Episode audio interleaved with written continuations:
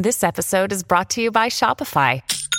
Forget the frustration of picking commerce platforms when you switch your business to Shopify, the global commerce platform that supercharges your selling wherever you sell. With Shopify, you'll harness the same intuitive features, trusted apps, and powerful analytics used by the world's leading brands. Sign up today for your $1 per month trial period at shopify.com/tech, all lowercase. That's shopify.com/tech. There is a world where, like, I don't know, Kevin McCarthy becomes speaker again. I mean, that's likelier than several other people on this list. Probably likelier than, say, Dan Muser becoming speaker. Not as likely as Britney Spears, though.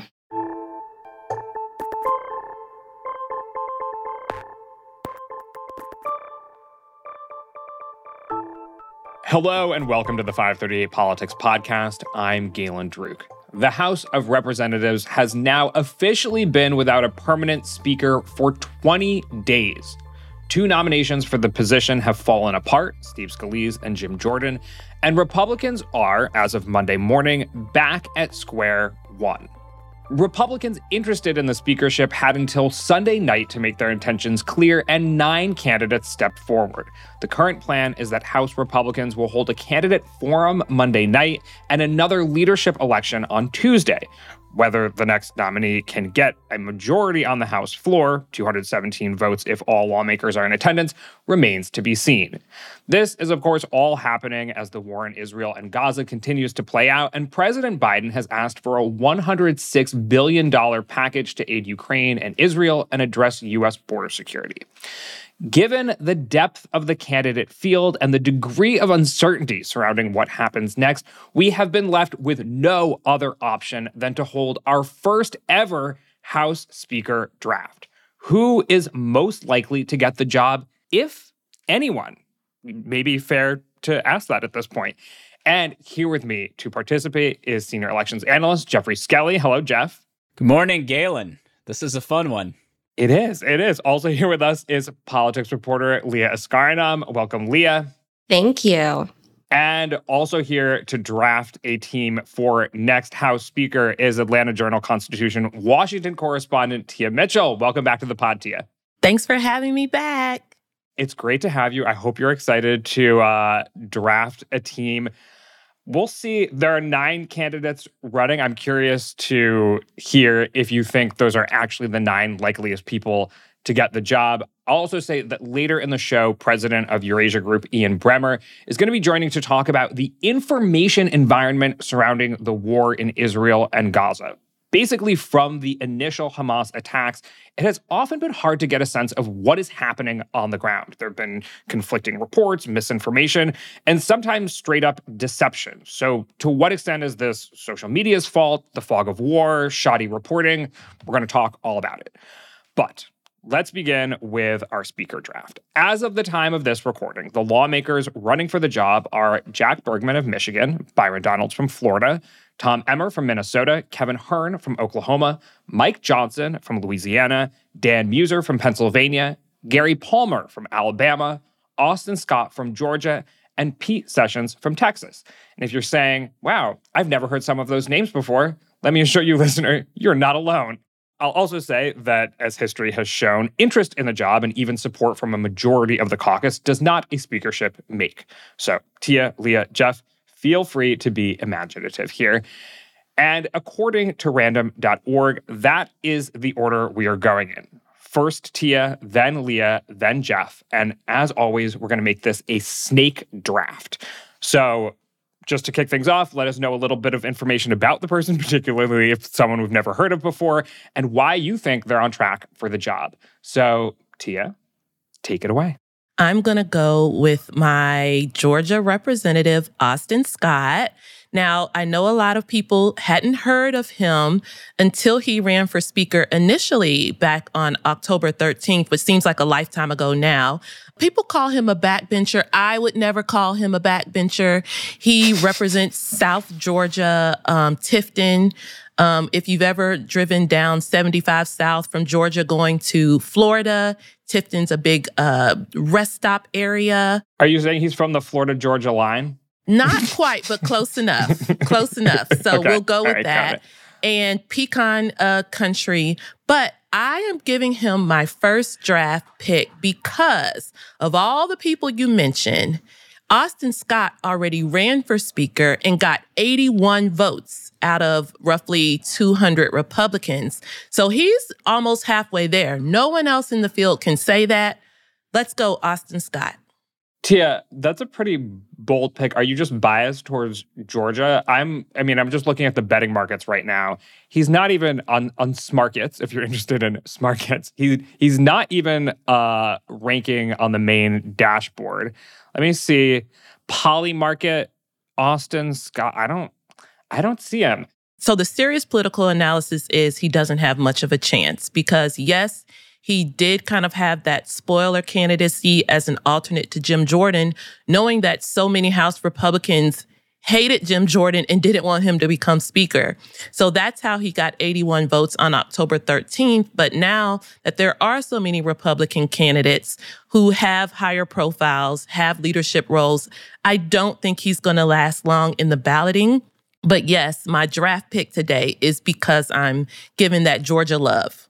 All right, so we're already just diving right into sort of sending messages with this draft. All right, okay, interesting. Leah, who are you picking?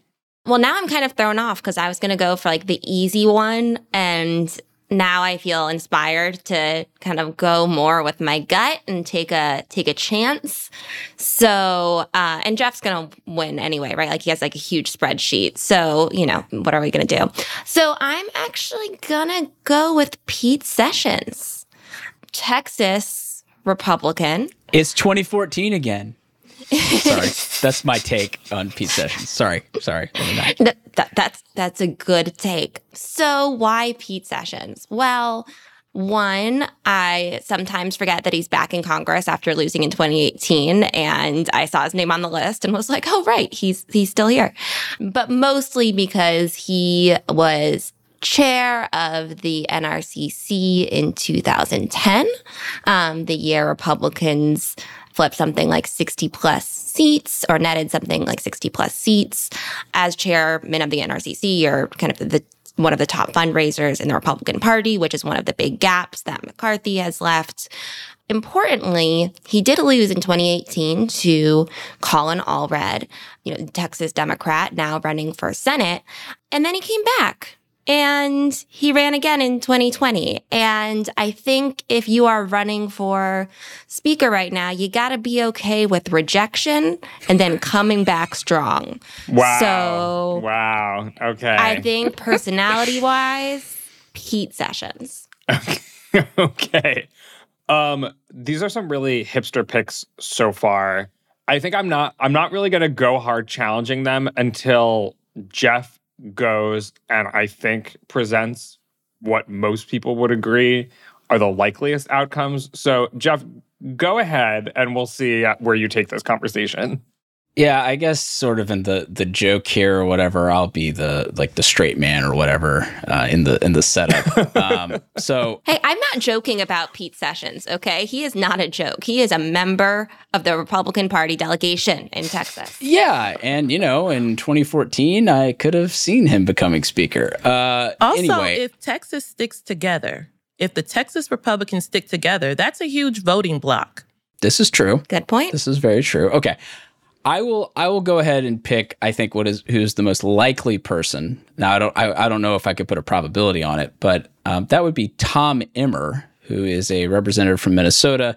He is the current majority whip, so he is the third-ranking Republican when there's a speaker. Right now, he's the second-ranking Republican, I guess, because there's not technically a speaker, and with the Republicans in the majority. And so Emmer, he's been in Congress for a bit. I think this is his fifth term, and he's got McCarthy's endorsement already.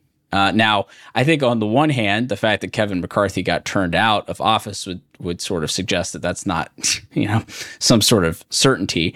But at the same time, Emmer, like McCarthy, at the end of the day, had the support from most of the caucus to remain speaker. It took 8 Republicans who voted against him, along with all Democrats, to actually force him out. So I think that endorsement is notable. I will say a drawback for Emmer is that former President Trump is opposed to him. And so I think you may hear more noise about that. Now, granted, Jim Jordan had Trump's endorsement, and obviously he is not speaker right now. So how much weight Trump has in this particular fight is, I think, maybe more limited than we're used to. But I think Emmer, because of his leadership position, because of McCarthy's backing, he raises a decent amount of money, and that's not an idle consideration with the speakership. I think he's probably the favorite. And so I'm going to take him with the third pick here. I think you're right, Jeff. I think Emmer can probably get to a majority. I don't know if Emmer can avoid the same thing that Kevin McCarthy faced and that Steve Scalise faced, which is not being able to get to 217 because the hardliners, the closest to Trump or the ones who are most thirsty, quite frankly, for Trump's approval, I don't know if they'll ever get behind Emmer, especially since Trump has said what he said, which means Emmer can't become speaker. I also think it's really hard for people in traditional leadership in the Republican Party in the House to find a lane that McCarthy has not already occupied and already shown the limits of. But what do you think about this effort to now just vote for anybody who gets a majority in the caucus and who goes to the floor? Like, at a certain point, is it going to become less of a concern who Trump does or doesn't want, who is the most conservative? Because, yeah, he's not the most conservative by far of the picks. You know, I think according to DW nominate scores, he is third least conservative of the nine running. He's in a Trump plus 18 district, which is the least Trumpy district of any of the candidates. But he seems to be a well-liked person amongst House Republicans. And at a certain point, they got to say, we need someone to fill the role. Let's just go with the person who has the most support right now. Do you not see that happening? Or am I just being a Pollyanna? I think there are certain hardliners in the House who do want to get back to work and they want a speaker, but not at the expense of a speaker that they don't like. And so I think there are some House Republicans, the question is how many, but are there some House Republicans who are willing to continue to vote against these various candidates who have the majority because they don't want to let someone in who does not fit their ideals for what a speaker should be? And if they continue dug in, the Matt Gaetzes of the world will continue to cycle through these candidates that are popular. Emmer is popular. Emmer will have all these pledges from Austin Scott and others who say, if Emmer's the nominee, I will support him. But the pledges mean nothing to people like Matt Gaetz. And so the question really is, can Emmer get Matt Gaetz and people like Matt Gaetz? Well, the Scottish teens tend to think so, the Scottish teens being the betting markets.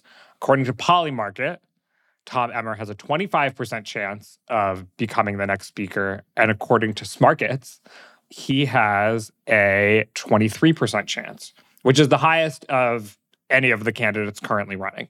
Okay, Jeff, who's your next pick? Well, reflecting some of the comments made there in terms of, you know, might Emmer have trouble sort of on the farthest right flank of the party, my next pick, the fourth overall, is Kevin Hern from Oklahoma.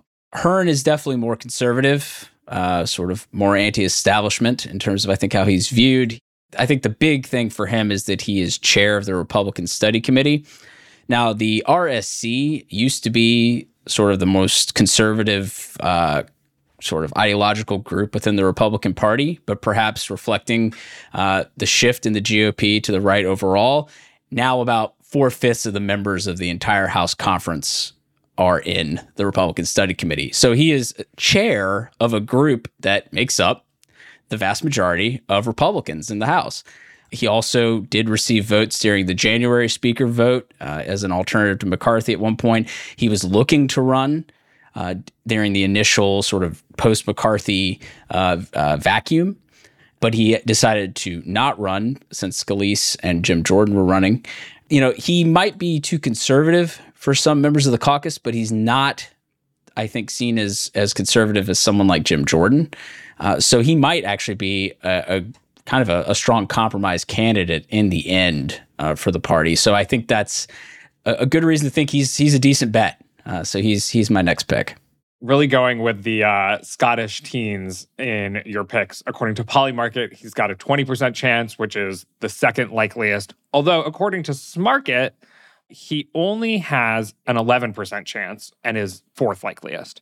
I'd like to make it clear I did not look at what the Scottish teens were saying, because this is exactly the sort of setup where I would not really take those numbers with any salt. I mean, all right, sorry. I would take them with a lot of salt. You got to salt those a lot. You got to salt those Scottish teen numbers. Salt it as much as they salt their North Sea fish. I actually think, at least with Emmer, I think 25% is probably. Oh no, that's fair, but that's I mean, you're taking. But what I'm saying is that you're giving him a 1 in 4 shot, and he's the highest ranking Republican running. Brilliant, well done. Yeah. Really powerful deduction there. Anyway. All right, but now we have to take this proposition from the other direction, which is to say that, so on one hand, there were holdouts against Steve Scalise, as Tia described. But on the other hand, there have been a set of moderates, 15 to 20, who have been holdouts when Jim Jordan ran. So why is Kevin Hern not going to run into the same situation that Jim Jordan ran into? I've got one word. McGriddles. Oh my God, yeah, you didn't even give us the most important background biographical information on this guy. Yeah, so Hern basically built an empire of McDonald's franchises before he got into Congress. Well, and he's been sending snacks to the members. Yeah, he's been sending McDonald's to other members. He did that initially when he was feeling out running for speaker. I think the big difference, actually, beyond the joking thing about McDonald's food as a way of getting to people's hearts and stomachs, is that Hern just doesn't have the track record for controversy that someone like Jim Jordan does. And so even if Hern is pretty conservative and maybe not that far away from Jordan on a measure like DW nominate, either in terms of how conservative he is or how anti-establishment he is, he's pretty close to Jordan. A little more toward the center of the party on both scores, but close to Jordan. I think the fact that Jordan just has a lot of controversy attached to him is an important differentiator. And also for Jim Jordan, he suffered from not just being controversial and being far right from a political standpoint. He suffered because he was the chosen candidate of Matt Gaetz and the crew. So some of it was literally just we're not going to let your candidate win because you stopped our people from winning. It was very literally a tit for tat in why Jim Jordan was blocked. I'm not saying every Republican felt this way, but that was one of the undercurrents to why he couldn't get the votes on the House floor. So Hern won't necessarily be that, although, again, if one or two people perceive that Hern is Matt Gaetz's guy, and those one or two people right now hate Matt Gaetz's guts because he started this, in their opinion, he started this mess on October 3rd, are there 5 House Republicans who will vote for no candidates that they perceive as having Matt Gaetz's support? Possibly. And if so, those 5 will stop any candidate they perceive as Matt Gaetz's candidate. So if that becomes Hern, then he, once again, won't be able to be speaker, not necessarily because of anything he stands for, but because of who stands behind him. Hey, I'm Andy Mitchell, a New York Times bestselling author. And I'm Sabrina Kohlberg, a morning television producer. We're moms of toddlers and best friends of 20 years. And we both love to talk about being parents, yes, but also pop culture. So we're combining our two interests by talking to celebrities, writers, and fellow scholars of TV and movies. Cinema, really. About what we all can learn from the fictional moms we love to watch. From ABC Audio and Good Morning America, Pop Culture Moms is out now wherever you listen to podcasts. People who disappear without a trace. Where is she? The most notorious murder cases in New York. Pure evil. And the most devious killers. There's a Hannibal Lecter feel to him. For chilling true crime stories, follow the True Crime NYC podcast wherever you listen. All right, Leah, we are back at you. Who are you picking? I'm going to go with Patrick McHenry. Okay, point of clarification. Are you going with Patrick McHenry as actual permanent speaker, or are you going with Patrick McHenry as empowered speaker pro tempore? So this is a draft for actual speaker. So for the purposes of this exercise, actual speaker. Thank you for clarifying. Okay, however, if you asked me in general, would I be a little bit more cautious? Yes, if the stakes weren't so high. But well, I want to be really clear here, Leah. No one has picked no one. And that is an option. Like, in the draft, when I read off your teams at the end of this exercise, no one will be an option. I'm going to stick with this. And here's why. Got it. Here's why. I think that there is a high likelihood of McHenry getting expanded powers for a few months when none of the other names we mentioned today are selected for speaker before the government shuts down, when the government runs out of funding. And so I do think that at some point, if there isn't a speaker, that the only option will be to expand his powers temporarily, which is a pill that I imagine some Democrats could swallow as well. So going with the principle of inertia / momentum, one of those two, I think that once he basically acts as speaker, it will be easier for him to win an actual vote as speaker.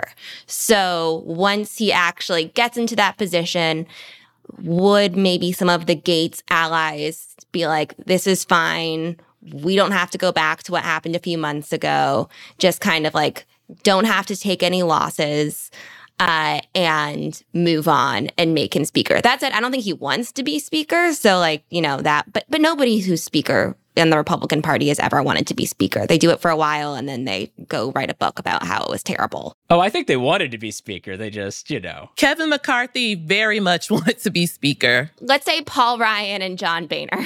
No, I think Boehner wanted to be speaker. He just, you know, grew to hate it. Isn't that the sort of the way that you get the job, though? Like, you play coy and you say, I don't want it. Only if, you know, my colleagues really insist would I sort of do my American duty. Exactly. Would I make the sacrifice? I'm sure in the back of Patrick, I mean, why go to Congress if you don't want power? Like, frankly, I mean, just live a normal, nice life and not engage with any of this crap, right? Like, yeah. I think that's a good case from McHenry. I think it's, I mean, that's, I think, the big caveat is like, this is what he says. But again, like, everybody said, you're right. Everybody says that in politics. Everybody's not running for president until they're running for president.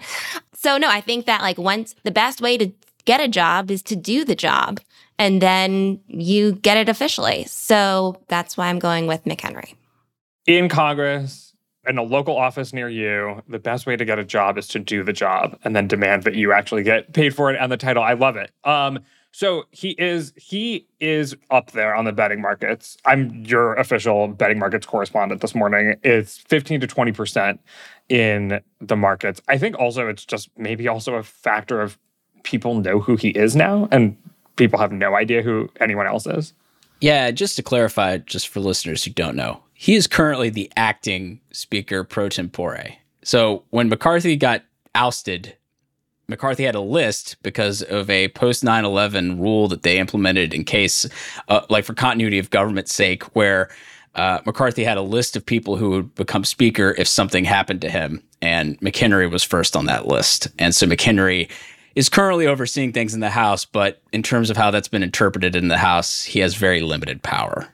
So there is this option out there, though, of giving him more power, and maybe that could lead to him even becoming permanent speaker, to Leah's point. So, all right, Tia, take it away. You got two picks, but first one for now. So two picks. The first pick, I'm going to go with another relatively long shot candidate, but one who I think could get attention. That's Florida Representative Byron Donalds. He came in, he first went to the Florida legislature. That's when I first encountered him, riding the Tea Party wave. But he's a Black Republican, but he's very aligned, but with like the MAGA Trump Republican wing of the party. And during those 15 rounds, when people opposed Kevin McCarthy, there were votes even then for Byron Donalds. Not many, but there was talk about, you know, he could be the first Black Speaker of the House. I think Republicans would love to steal that from Hakeem Jeffries if they can. So that's been part of kind of the narrative, like, why don't we elevate Byron Donalds and show the nation that the Republican Party is a big tent? And look, our speaker is a Black man. Now, of course, there were critics who said that's very tokenism of the Republican Party, but so be it. Byron Donalds is pretty likable. He's good in front of a camera. And I think some people do consider him kind of the census candidate because, yes, he's very far right, very Trump aligned, but is not considered a flamethrower in the same way as some of the other hardliners are. So my draft pick is Byron Donalds. Okay. For the record, according to the betting markets, Hakeem Jeffries ranks higher than Byron Donalds as the next possible speaker, which reminds me— This is why those things are meaningless, because if you think Hakeem Jeffries is going to end up being speaker at the end of this, you're not really aware of how politics works. I'm sorry. Hey, hold up. It's not happening. There's not going to be a coalition government or something. I think but it could be a miscount. Somebody could just miscount. I could see it happening by accident, but he would immediately have a motion to vacate. So I'm not saying Democrats wouldn't try some shenanigans if there were, you know, some absences, issues or whatever.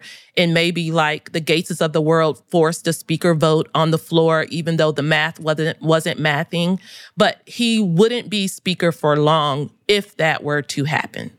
It's become a cliche over the past however many years, but the sort of veepification of American politics, that would truly be the most veep possible outcome ever. They get an accidental Democratic speaker with a Republican majority and then have to vacate the seat once again. I mean, truly, veep could not write that. I mean, you're right. You guys are exactly right that the miscount is the situation. But I think the problem is that there are some people out there who think that there's going to be some sort of coalitional thing where a few Republicans vote for Jeffries or something. No. And that's never going to happen. Never. Ever.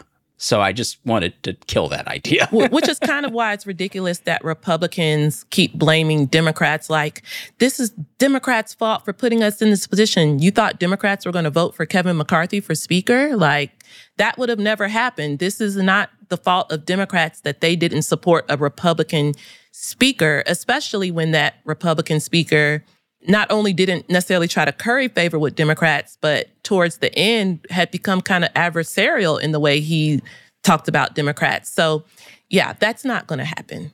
And I forget which round it was, but one of the million rounds that McCarthy did have for a speaker vote, there was a miscount once, from what I remember. So it's not like it couldn't happen. Well, there you go. Some Scottish teams could cash in a big way if there ends up being a miscount and Hakeem Jeffries takes the speakership momentarily. But anyway, okay, Byron Donalds, who's your third pick? I'm going to go with a non-House member, a long shot candidate. Stick with me here, guys. All right. Susan Cole. I could have sworn you were going to say Donald Trump, but now I'm even vastly more intrigued. Susan Cole is the House clerk. So for most of the rounds of the speaker vote, she's the lady who reads the names. And everyone talks about how calm and cool and collected she is, round after round, reading 433 names at this point. So, you know, she's just getting a lot of shine. There's been a lot of articles written about her.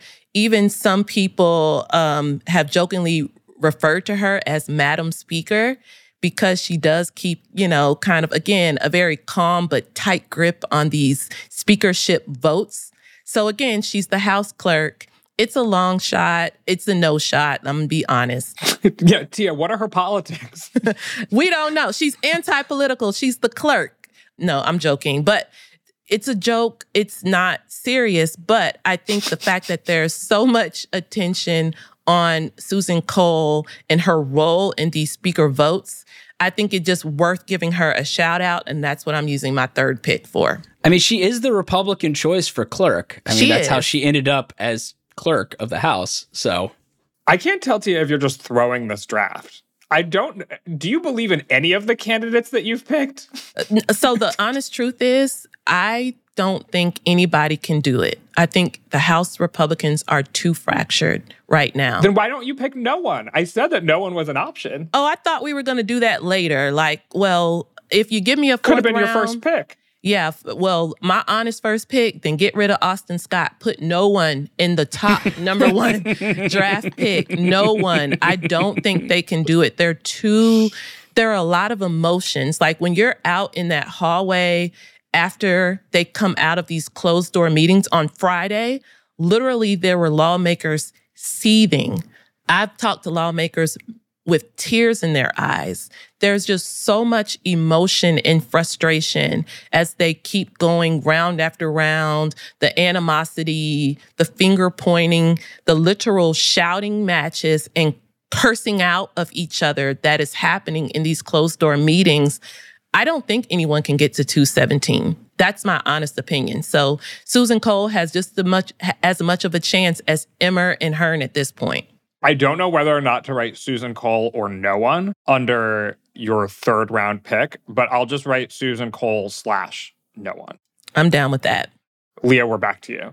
Really getting into some slim pickings here now that no one and Tom Emmer have both been chosen. Let's talk about what would have to happen for a coalition government, Jeff. Watching your brain explode here. So it would have to be a Republican, right? It would have to be a moderate Republican who would have some Democratic support rather than a Democrat with some Republican support. What Republican would Democrats be able to empower with the fewest political consequences and kind of the smallest chance of giving credibility to the Republican Party at large? So somebody who is completely not representative of other Republicans, basically so that other Republicans can't run and be like, I'm a, Don Bacon Republican. So I'm actually not going to go with Don Bacon. I'm going to go with David Valadao of California, a Republican who voted to impeach Trump and yet was reelected in a Biden district. California does have different elections than the rest of the country. They have top two, but he effectively managed to avoid a primary, which no other House Republican who voted to impeach Trump managed to pull off. I think it's going to be incredibly difficult for Democrats to defeat him, considering Valadao won in 2022 in a Biden district. I think the other kind of moderate Republicans in maybe New York, like if they were to empower somebody like Lawler, maybe he could lift up some of the other New York Republican freshmen, which could cost Democrats the majority, since there are so many vulnerable Republican freshmen in New York. And it's going to be hard to dislodge Valadao anyway. So could Valadao potentially get some Democratic votes? Why not? So question, how many Republican votes does he get and how many Democratic votes does he get? That's not part of this game. I don't have to answer that. Okay. I would say he would get I can see him getting, okay, so the 10... there would be 10 Republicans who definitely would never vote for him, right? Only 10? Yeah, more than 10. At least 10. Marjorie Taylor Greene ain't voting for no coalition candidate. But is it a coalition candidate if it's is a coalition candidate by definition a Democrat? No. A coalition candidate is somebody who gets Democratic support and is therefore only Speaker with Democratic support for the duration of their term as Speaker, and therefore has to make decisions and bring legislation to the floor and rely on Democratic votes. So the problem with giving this numbers is that it's not going to happen. So I'm not... So this is more a... you know, a thought exercise, an alternate reality and a different kind of politics. If this were a state government instead of federal government, something like this could happen. But no, I don't have numbers for numbers. Don't work for this. The numbers don't work. Yeah, I mean, I think about it like when you think about a coalition candidate possibility, I think about the vote on the temporary government funding to avoid a shutdown that, you know, happened, preceded, quite frankly, Kevin McCarthy's ouster. And at the end of the day, there were more Democrats than Republicans who voted for that legislation to avoid a government shutdown. And I could see the same thing happening where if you get a candidate who can get Democrats to support them, even if they're a Republican, there would be Republicans who just revolt against that, again, on principle. And then you're left with this coalition candidate who has more Democrats than Republicans supporting them. Also, though, don't Democrats want to keep Republicans in this situation? Like, we're suggesting that the main challenge to getting to a coalition government, you know, this sort of pretend coalition government that we say isn't going to happen, is that Republicans wouldn't support it. I kind of think Democrats wouldn't support it either because they're enjoying watching the Republican caucus squirm. And we've already seen damage done to the image of congressional Republicans in polling. You know, we've seen actually a significant drop in approval, even amongst Republicans, to the point where congressional Republicans are now underwater with Republican voters themselves, not voters writ large, which Congress, you know, you can bet on that. They'll always be underwater with Americans writ large. But specifically, Republicans in Congress are underwater with Republican voters. And I would think that Democrats are enjoying this. I mean, they'll say outwardly that this is awful. We need government in place. We need leadership. There's a war going on. There are multiple wars going on. But that politically, they're satisfied. I mean, I think they'd go along with it if the deal included them having like co-committee power and all these other things that come with some sort of coalitional arrangement. But again, this is never going to happen. And I think if there was a world where Valadao was this candidate, he wouldn't finish in the top two next time. You know, he only beat the other Republican by 3 points for the second spot in 2022 after voting to impeach Trump, and was likely helped by the top two system in California, because the only two impeachment votes on the Republican side who survived 2022 were Dan Newhouse and David Valadao. And the thing that was unique about them is that they were in top two elections because of Washington State and California. So in a typical Republican primary, you're dead. So presumably, If someone voted for this, they're announcing their retirement if they're on the Republican side. That's how I view it. All right, Jeff, take it away. Who's your next pick? Oh, well, I guess the next most likely person, I think, among sort of the Republican candidates who are seeking the spot, I'll go with Mike Johnson of Louisiana. Johnson is the vice chair of the Republican Conference, so a fairly high-ranking member of the House Republicans. And I think he occupies a little bit of the same space as someone like Hern, but is from the Deep South, might connect more with Deep South members potentially. And do recall that half of the Republican caucus is from the South. I'm just, you know, if you're sort of looking for people who have the potential. If you're just sort of grasping for straws. Well, no, but I think he's a longer straw than most of the other ones here, to be fair to him. So from that perspective, he's also a member of the House Freedom Caucus. So, you know, if you're looking for maybe a more digestible House Freedom Caucus member to other parts of the Republican Conference, given his role in leadership, he might be it. Jeff, I wonder if you're being too credulous of the list of 9 people who are running. Like, for example, Kevin McCarthy still hasn't been picked. Steve Scalise still hasn't been picked. Jim Jordan still hasn't been picked. Like, do you think all three of those people, Donald Trump still hasn't been picked? Do you think those people Donald Trump is never going to be speaker. And that's just like a fun thing. Put that aside. Do you think Mike Johnson has a better chance than the resurrection of those other three? Well, I think he's never lost a speaker race yet. So in a way, yes, okay. I do. And I think that is, Jim Jordan, I think we've seen it's not happening. There's not a universe where it's going to happen. Could Kevin McCarthy make a comeback? Yeah, sure. But I think the problem is that are the like 8 people who voted to oust him going to go back on having created this gigantic mess?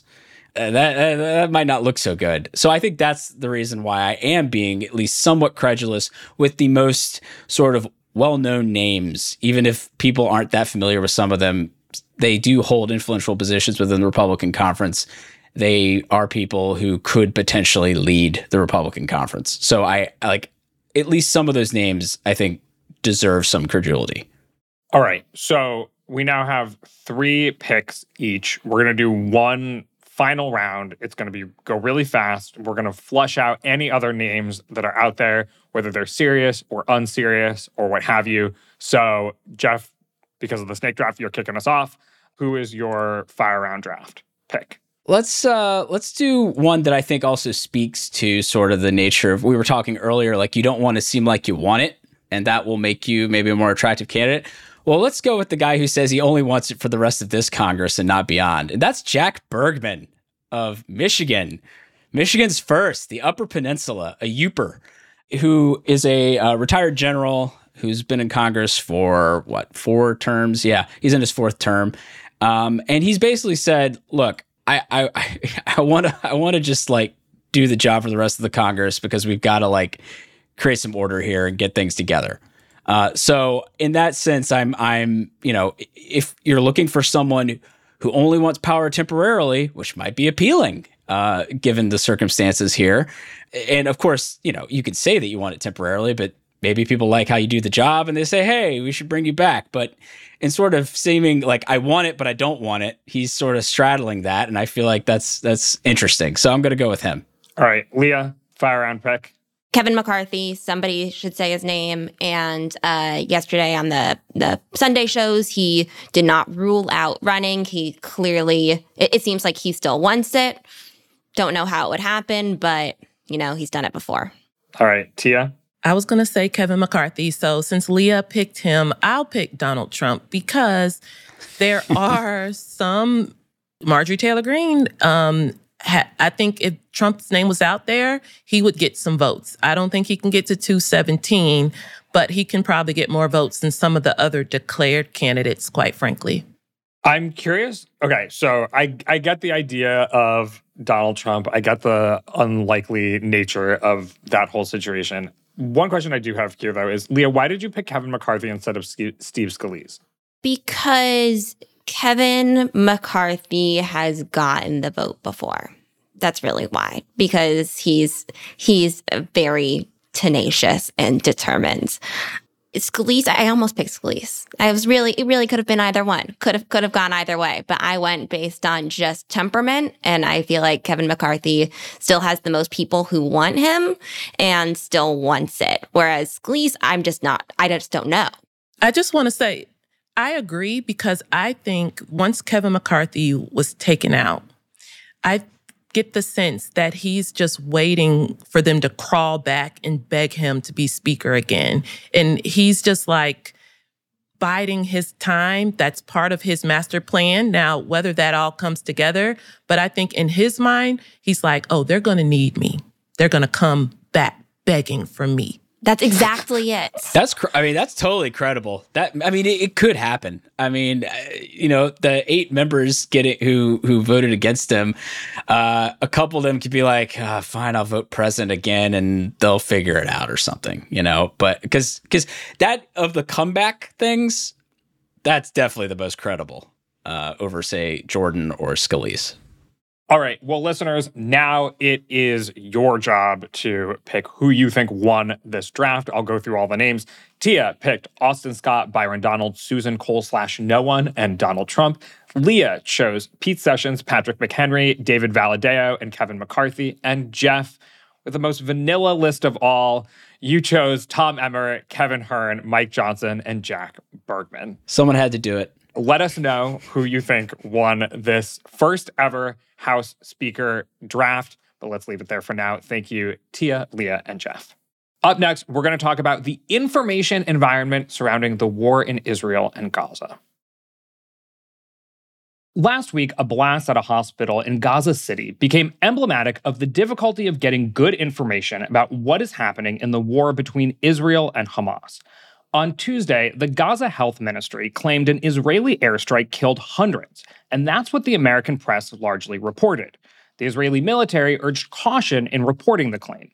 On Wednesday, President Biden said the U.S. Defense Department had evidence showing the explosive had come from within Gaza, and two U.S. officials told ABC News that the Pentagon independently concluded the Gaza hospital blast was likely caused by a failed Islamic Jihad rocket.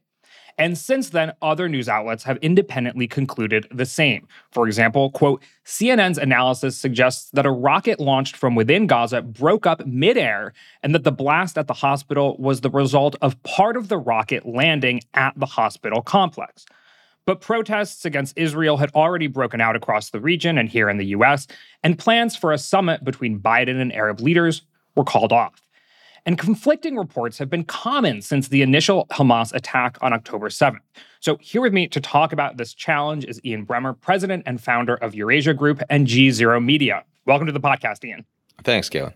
What's going on here? Is this simply the fog of war, or are these challenges to the information environment unique to this conflict?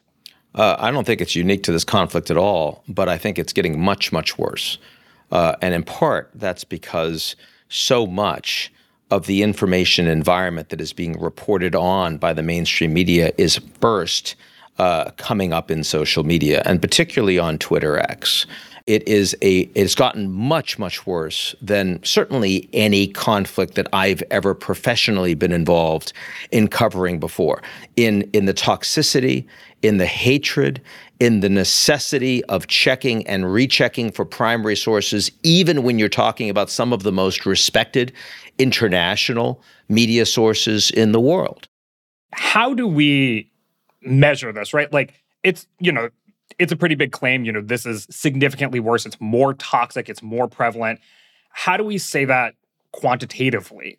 As a political scientist, I've been covering these kinds of issues, every major geopolitical crisis for the last 30 years. I've never received 30 death threats in a week.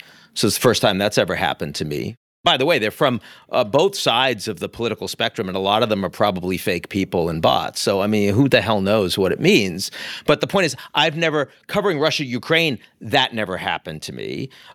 Covering other major international crises, including those in the Middle East, like, for example, when Soleimani was assassinated by the United States and the Trump administration, I was covering that in ways that certainly would have been seen as provocative to people on different sides of that conflict. That never happened to me. I think the level of the major newspapers getting it wrong on the most serious issue that was being covered and then immediately getting picked up by members of government in the United States and by governments internationally who then refuse to change what they've said on the back of the fact that they're getting a lot of support from that performative position. All of those things, yes, they're anecdotal, but they're new and they're drivers of conflict. So what is going on here? Is it a change in the social media environment? Obviously, Elon Musk has purchased Twitter, what is now X, since the war in Ukraine began, so maybe that's a material difference. But I have a feeling that it's not just that. And maybe if you could explain to the extent you think it is a change in the social media environment versus other factors, people using motivated reasoning because they feel strongly about one position or the other or whatever it may be. Israel-Palestine is probably the topic that you would have the hardest time bringing up at a family meal of vested participants, let's say for Christmas or Hanukkah. So let's be clear, of the tough ones out there, this is the toughest. People feel very, very strongly about their views, and that surely is a piece of this, but I think it's a minority piece. Polarization in the United States has grown over the past years, and disinformation in the political environment. Before we talk about social media, talking about talk radio and cable news, and just how much you're able to cater to an audience that knows what it wants to hear and follows trusted sources. That was becoming more true before social media. This is not the days of the three major networks and Walter Cronkite is a trusted figure by everybody. Of course. But I do believe that social media is a majority of the problem here. I'd put it at more than 50%. And I'm saying that broadly, in part because it's so much where young people are spending their time creating content, ingesting content. It's so much where the influencers on mainstream media are getting their direct sources from. And then on top of that, you have artificial intelligence driving more disinformation, more disaggregated bots that are part of the process. And then you have Elon, who not only has ruined the blue check mark, taken verification to be a pay-for-play environment where there is more disinformation, not less, and that is algorithmically boosted, but also has personally been engaged with as one of the most important and powerful individual accounts on social media globally, has personally been engaged with and promoting some of the most toxic and hateful accounts that any of us would be in contact with. And I would not underestimate the impact that he has had individually on this crisis. The concept of the fog of war has been around much, much longer than social media. Do you think that events like the one we saw with the hospital in Gaza and the misreporting there happen without social media? Like, specifically, what role does social media play in what happened last week? Amplification, real-time disinformation that everybody takes as fact, as opposed to, not so sure about this, that source seems a little dodgy. Suddenly, and within minutes, everyone is talking about it, including a whole bunch of verified accounts that you do trust, that you've been engaged with, and that spirals and spirals and spirals. And certainly, that has been the case most dramatically with this hospital case. You had Hamas sources on the ground in the middle of the night saying that there were 500 people dead from an Israeli strike. And that was carried in an unquestioning way by most of the mainstream media out there. By the way, left and right wing. Then that was picked up immediately by everyone who wanted the Israelis to be responsible. By the way, this has happened on a bunch of things. I mean, this also happened with far lesser consequences and in a much smaller way, with this idea that there were 40 babies that were beheaded in the beginning of the conflict. And there were lots of babies and children that were defenseless, that were killed, murdered in cold blood by Hamas. So I'm not trying to say that Hamas are nice guys, but there was no evidence of 40 babies that were beheaded. But this got picked up initially by a kind of misunderstanding communication by an Israeli journalist on the ground that then the IDF, the Israeli Defense Forces, picked up. Then the Israeli government picked it up. Then they discussed it with Netanyahu, discussed it with Biden. Biden picked it up. And then it had to be walked back by the White House and eventually by the Israeli government itself. Now, in this case, there was no real knock-on effect in terms of policy impact, but it's the same kind of stuff.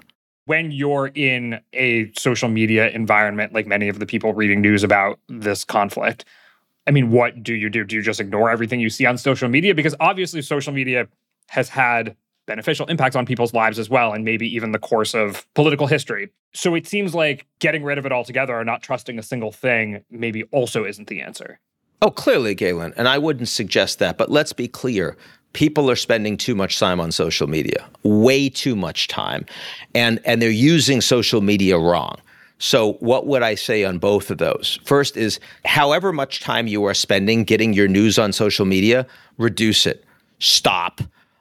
Probably half it, maybe make it a quarter of what it was. Doesn't mean you don't spend time with your friends on social media and following other things that are interesting and fun. But when it comes to news, particularly political news that is deeply polarized, get less of it from social media. Now, when you're on social media, a couple things that you can do more effectively. When I say get rid of it, do more long-form reading, do more long-form engaging, do more talking to actual people as opposed to being algorithmically intermediated by the For You feed. Spend more time with the people that you've curated as opposed to the ones that are being curated for you, because that's not really for you, it's for the company. Keep in mind, the For You feed is actually the For Twitter X feed. It's not for you. You are the product, okay? Be very clear about that. But more broadly, don't follow accounts that only carry one side of the story. So on Israel-Palestine, most of the accounts that are actually algorithmically promoted on social media are only interested in the narrative and the suffering of one side. If you are looking at an account that's only talking about how the Jews are getting killed and how Israel's doing the right thing, stop following that account. Just don't do it, because that is not an account you can trust. It's like, following people on Washington and, you've got Trump accounts that would never say anything negative about Trump, would never say anything negative about Biden. If you find an account like that, don't follow it. It's not useful. It's not giving you any news at all. Literally, all it is disinformation. I mean, disinformation is a strong word here, but I think strong, but I think it's accurate. Honestly, Galen, I really do. There's another piece of the puzzle here, which is Gallup poll came out last week showing that Americans' trust in mass media has matched the record low that it hit in 2016. So only, according to this poll, 32% of Americans say they trust it either a great deal or a fair amount. And so not trusting mass media might lend more towards trusting the kinds of things that you're seeing on social media. So maybe it's an issue of social media, and we've had conversations like this on the podcast before, and it's clear that it plays a role. But I think there's another piece here, which is that Americans don't trust institutions that, and maybe rightly so, mass media has failed Americans at times in terms of giving them the correct information. And in this exact instance that we opened the podcast with, that was also the case. Are there other areas of society that we can get our information from that sort of need to do better? And how exactly do we go about this? Sure. Look, I mean, Galen, this is a much broader conversation. And my willingness to blame social media for a majority of this does not somehow exculpate mainstream media from taking their eye off the ball. And I mean, it's not just that. It's government officials are increasingly seen as illegitimate, particularly in the United States. Doctors, the CDC, increasingly seen as illegitimate and a political tool in the United States. The FBI, the Department of Justice, corporate leaders, bankers, journalists. I mean, sort of any credentialed person who is supposed to be someone that you listen to is seen as increasingly illegitimate, supporting the deep state in the pocket of something or someone, and therefore not worthy of your being listened to. And why is that? Because over the last 50 years, larger and larger numbers of Americans feel that those in power have not cared about them. I wrote this book about 5 years ago called Us Versus Them, The Failure of Globalism. And the basic idea behind that book is you had large numbers of people in the United States that were pursuing the ideas of the U.S. should be the world's policeman, the United States should be the architect of global trade, the U.S. should be the cheerleader of global values, particularly democracy. And the people that were promoting those ideas were all people that were forgetting about the social contract at home. They were forgetting about taking care of the average American. And that has created an almighty backlash against everyone that is considered part of the elite. And whether you define the elite as the World Economic Forum or the Council on Foreign Relations or the Deep State or Washington or the New York Times or anything connected even tangentially or remotely with those people, or Harvard University and the professors that are there who are, indoctrinating your kids with all this horrible information, when you and I both know, Galen, that the majority of people in those organizations are just trying to actually do their jobs. They're not deeply politicized, part of some multi-headed secrecy hydra. But that, I think, is all part of a piece, and it gets to what you're discussing around mainstream media. So where do you think this goes from here? Maybe particularly as regards the war in the Middle East today. Have people learned their lesson? Does this actually end up affecting public opinion? I mean, obviously, we mostly focus on public opinion here and other kinds of data. But the information environment that we're talking about, is this ultimately going to come back around in the sort of form of public opinion and change people's views of the war one way or another and sort of affect politics as a result? I think it's going to harden the polarization. I mean, I saw at least the two members of the squad in the House of Representatives. They kept up their posts about blaming the Israeli government and the IDF for those strikes, with the 500 people that were killed in the hospital, all of which was false news. They kept that up in part because it was performing incredibly well with their base. And so the fact that it might be wrong doesn't really matter. And if they're going to take it down, they'll take it down with an absolute minimum of noise, and it won't, nobody sees it.